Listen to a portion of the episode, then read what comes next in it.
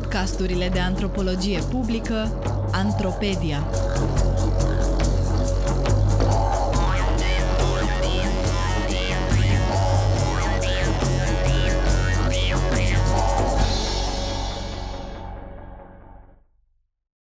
Posesiune, exorcism și convertire în Rusia post-sovietică. Un text scris de Tunde Comaromi pentru sfertul academic citit de actrița Katia Pascariu. Una dintre cercetările mele a avut loc într-o țară străină, și anume în Rusia, zona Moscovei, orașul Sergiev Posad, pe numele sovietic Zagorsk, oraș renumit pentru frumusețile mănăstirii Troița Sergieva Lavra, aparținând patrimoniului mondial și vizitat zilnic de mii de pelerini și turiști. Pornisem cu un plan de cercetare pe demonologie ortodoxă contemporană. Ideea mea era să văd cum anume apar temerile rușilor cauzate de marile schimbări după prăbușirea Imperiului Sovietic în formele unei demonologii, adică ce anume se atribuie satanei, diavolilor și demonilor din cultura contemporană în Rusia și peste hotare și ce anume pare a fi cauzat de forțe demonice din viața personală a credincioșilor ortodoxi. Într-un prim val, demonologia îmi era accesibilă doar prin publicații oferite publicului larg, fără studii de teologie, cum ar fi de exemplu cartea părintelui Rodion, Oameni și demoni, tradusă parțial și în română în anii 90.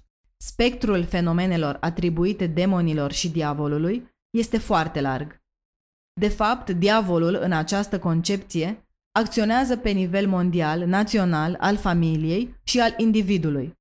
Internetul, televiziunea, mass media în general și economia înlesnesc circulația unor valori străine și corupte, de fapt îndeamnă la păcate, cum ar fi consumul de alcool, de narcotice, jocurile de noroc, adulterul, pornografia, contaminând Sfânta Rusie, o realitate imaginară având de la bază ideea comunității religioase cu epoca pre-revoluționară.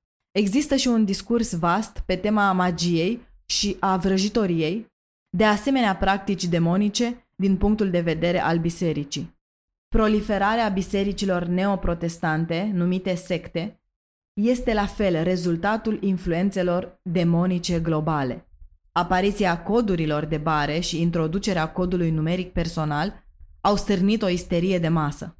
Am fost nevoită să reconsider scopul cercetării, dându-mi seama că voi avea mult mai mult de cercetat decât demonologia contemporană, o temă destul de vastă în sine, din moment ce cunoștințele mele despre ortodoxia locală, parohii, comunități, despre viața și instituțiile din mănăstire, despre călugări și despre credincioși din oraș erau nule.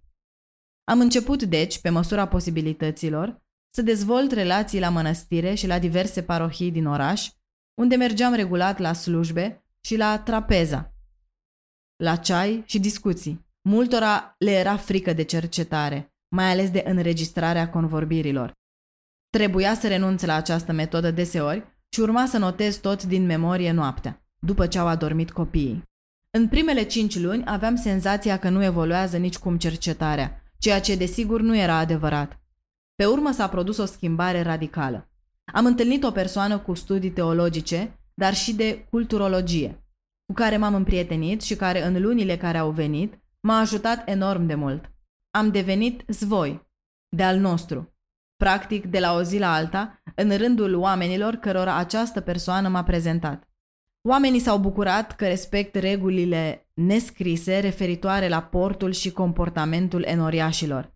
Unii m-au invitat la ei acasă și eu am început să invit oaspeți la noi. Cu timpul am reușit să diferențiez trei categorii de credincioși, respectiv distanți, pasionali și cumpăniți în funcție de relația lor cu biserica și practicile lor religioase. Cât de des merg la biserică, cât de mult se implică în viața unei comunități prin ajutor sau donații, ce rol are în viața lor postul, confesiunea, împărtășania, pelerinajele, cultul sfinților și al icoanelor, etc. Credincioșii cumpăniți sunt puțini, în familiile lor există o continuitate a tradiției ortodoxe. Cei distanți sunt așa ziși trecători, cei care intră în biserică pentru a aprinde o lumânare și a se ruga câteva minute la o icoană. Nu au timp de mai mult. I-am numit pasionali pe cei proaspăt convertiți, neofiții. Ei sunt cei mai vizibili, au mare nevoie de autoritatea religioasă a duhovnicului, tânjesc după binecuvântare și pentru iradierea sfințeniei. Năvălesc la sfintele moaște, icoane făcătoare de minuni și oameni considerați sfinți încă din timpul vieții. Diferența dintre un credincios cumpănit și un neofit este una de gradație. Religia a apărut în spațiul public al Rusiei după perioada lungă sovietică, când restricțiile și distrugerile erau mai voluminoase, mai severe decât cele ale socialismului românesc. O mică minoritate a reușit să-și mențină religia clandestin. Foarte puține biserici au rămas deschise, preoții erau la fel, foarte puțini. Începând cu perestroica și continuând după 1991, a urmat o perioadă de reconstrucție și renaștere religioasă. Însă cu toate astea, prin 2006 se estima procentajul credincioșilor ortodoxi practicanți undeva între 3 și 7% din populație.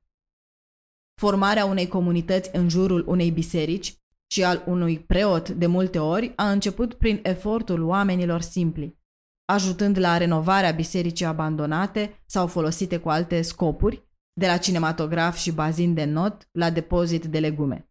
Alteori, bisericile s-au renovat din fonduri alocate de la stat sau din donațiile noilor ruși, adică cei îmbogățiți în anii 90, deseori cu un fundal mafiot, căutându-și astfel mântuirea. Trebuie menționat că în spațiul post-sovietic avem de a face cu un tip aparte de conversiune. Nu se trece de la o religie la alta, ci de la ateism sau de la statutul de credincios distant la unul practicant, de regulă pasional.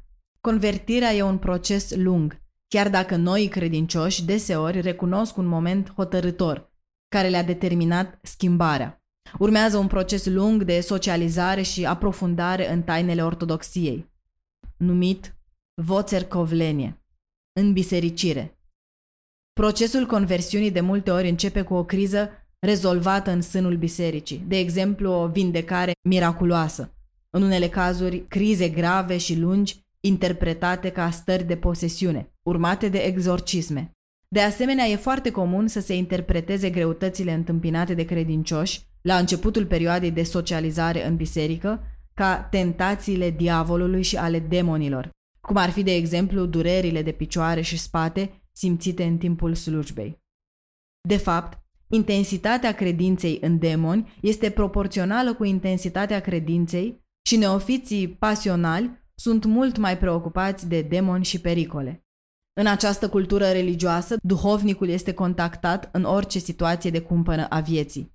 Duhovnicul înseamnă suport, îndrumare, sfat și în același timp control asupra vieții spirituale, asupra modului de a ține post, a relațiilor de cuplu, inclusiv folosirea contraceptivelor. În prima perioadă post-sovietică, stareții, adică duhovnicii renumiți și apreciați foarte mult, erau ieromonahi, iar modelul de viață creștină era asceza monastică. În timpul terenului am constatat o schimbare a preferințelor, o înclinare spre duhovnici din rândul preoților parohi. Credincioșii au ajuns să aprecieze experiența de viață a preoților însurați și atitudinea lor mai relaxată. Sergeev Posad a atras foarte mulți oameni în perioada post-sovietică, locul fiind considerat sfânt. Pelerinii se închină la racla cuviosului Sergie, a trăit între 1314 și 1392, fondatorul mănăstirii, sfânt ocrotitor al națiunii, considerat făcător de minuni și în zilele noastre. Mulți doresc îndrumare de la stareții vestiți ai mănăstirii. Unii pelerini rămân pentru tot restul vieții în oraș, de regulă cu un loc de muncă la o biserică sau la o mănăstire, ori devin călugări și călugărițe. O categorie aparte de pelerini este atrasă de exorcismele în masă din Lavra, din Biserica Sfântul Ioan Botezătorul. Exorcistul renumit în toată Rusia, părintele arhimandrit German, continuă aceste slujbe de la începutul anilor 90. Este considerat de mulți un sfânt viu, rugăciunile căruia fac minuni. Dintre persoanele care îi atribuie vindecarea miraculoasă, aș dori să vă povestesc despre Lara, o femeie de vârstă medie care a divorțat și a emigrat în anii 80 în Elveția împreună cu fiul ei, unde au trăit în condiții ideale. La începutul anilor 90, însă, Lara s-a îmbolnăvit și a căzut la pat. Avea alergii stranii, era deprimată, slăbită, fără putere, incapabilă să muncească. Într-o zi, fiind culcată pe pat, a avut o viziune. Un călugăr a trecut prin camera ei cam 10 cm deasupra podelei, adică plutea în aer. Avea o față care îi aducea aminte de chipuri din icoane.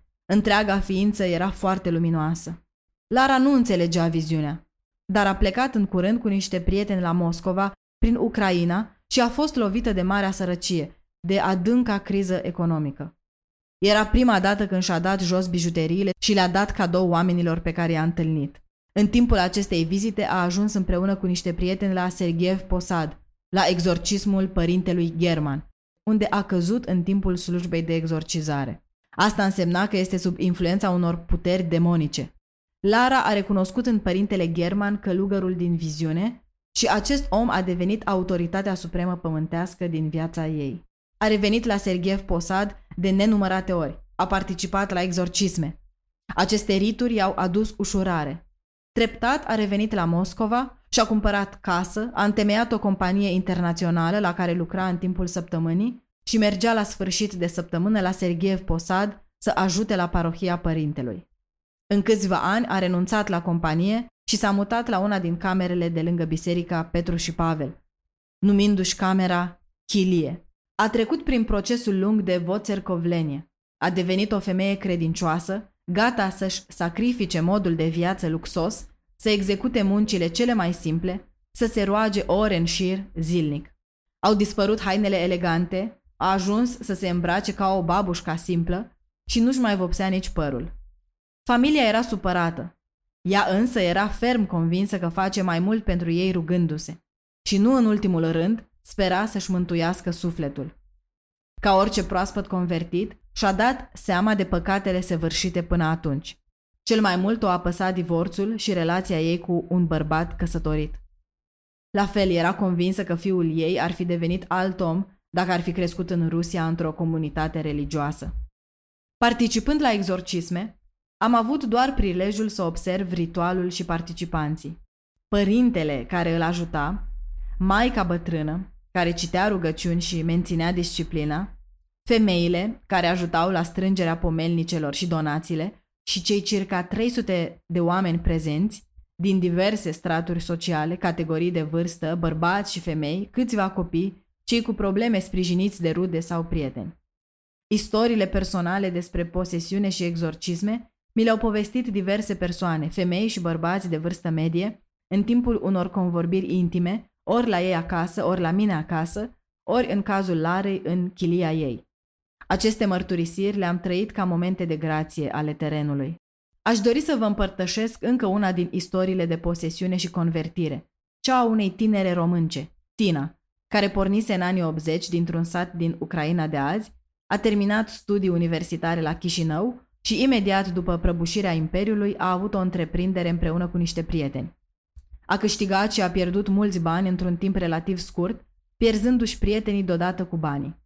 A urmat o perioadă tulbure în viața ei, o adevărată criză, cu stări de spirit stranii, multă suferință și senzația de a fi stăpânită de o entitate străină dinăuntrul ei, care o îndeamnă la gesturi și acte agresive.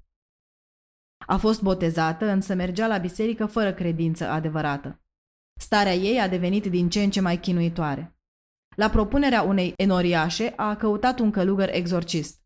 Trebuie menționat că nu știa nimic de posesiune și exorcisme înainte de această experiență. A fost marcată de atitudinea călugărului, care s-a jertfit pentru ea, ținând post sever 40 de zile și cărând pe spate la fiecare exorcism un sac plin de pietre, drept sacrificiu pentru sufletul ei. Singurătatea ei la exorcisme a fost grea și dureroasă, totodată atipică.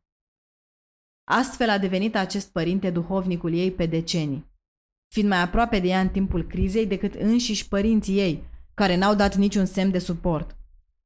Experiența posesiunii a convins-o de forța creștinismului ortodox. În anii care au venit, a urmat sfaturile părintelui. Când s-a abătut de la ele, simțea că ceva o apasă pe piept și se sufocă. La fel, că nu poate suporta cele sfinte. Semnele erau clare. Demonii sunt prezenți, gata să reintre în ea, să o chinuie. A petrecut șase ani muncind fără acte la Ierusalim, după care părintele a sfătuit-o să se stabilească la Sergiev Posad cu banii câștigați. Aici a devenit enoriașa unei parohii unde și-a cunoscut viitorul soț, un rus local. În scurt timp, a devenit manager cultural la școala ortodoxă din oraș și a ajuns să cânte în corul bisericii. Mergea în pelerinaje rugându-se pentru un copil. Între timp, în curtea și grădina casei de lemn pe care a cumpărat-o, a refăcut paradisul pierdut al copilăriei. A plantat flori, legume și fructe. Trăia o viață pioasă, respecta strict toate posturile. Româna, limba comună într-un spațiu străin, ne-a apropiat repede. Însă vorbea româna cu mine numai când eram în doi și, desigur, istoria posesiunii era una secretă. Cele două istorii ne arată cu desăvârșire că nu numai persoane marginale pot trece prin experiențe de posesiune. Ambele sunt femei curajoase, talentate și la urma urmei cu succes. Migrația are un rol remarcabil în viețile lor, la fel antreprenoriatul și prietenii. Înainte de convertire trăiesc cu o moralitate relaxată. Însă experiența crizei, interpretate drept posesiune, le convinge despre necesitatea unei schimbări radicale. Lara, bunică deja, e ocupată de mântuirea sufletului și slujește parohia, comunitatea. Tina își clădește viața de familie pe noua credință și alege loc de muncă în armonie cu viața religioasă. Ambele găsesc refugiu în credință. În spațiul și perioada post-sovietică putem constata fenomene de migrație cauzate de nevoi economice, dar și spirituale. Oamenii pornesc la drum pentru bani și pentru contactul cu sacralitatea. Fac naveta chiar și sute de kilometri la Moscova, unde salariile sunt mai înalte. Vânzătorii din piață vin din Asia Centrală și Caucaz, în construcție și renovări de apartamente lucrează migranți din Republica Moldova. La Sergiev Posad și alte locuri sfinte, ori mănăstiri, vin oameni din întreaga Rusie și de peste hotare. Acești oameni nu mai stau la coadă pentru bunuri, ci la racla sfinților și la icoane făcătoare de minuni. Sunt în căutare și unii dintre ei ajung să-și schimbe domiciliul și modul de viață, menirea de fapt, datorită unor experiențe religioase și ale unor interpretări la început străine, dar acceptate și interiorizate pe parcurs, cum ar fi posesiunea și exorcismul. Aderând la ortodoxie, cred că de fapt se întorc la tradiția strămoșilor. Schimbările radicale, deschiderea granițelor, fluxul oamenilor și bunurilor au rezultat în nașterea unei demonologii, care, foarte probabil, e menită să stabilească reguli, să ajute traiul neofiților, majoritatea ortodoxilor ruși contemporani.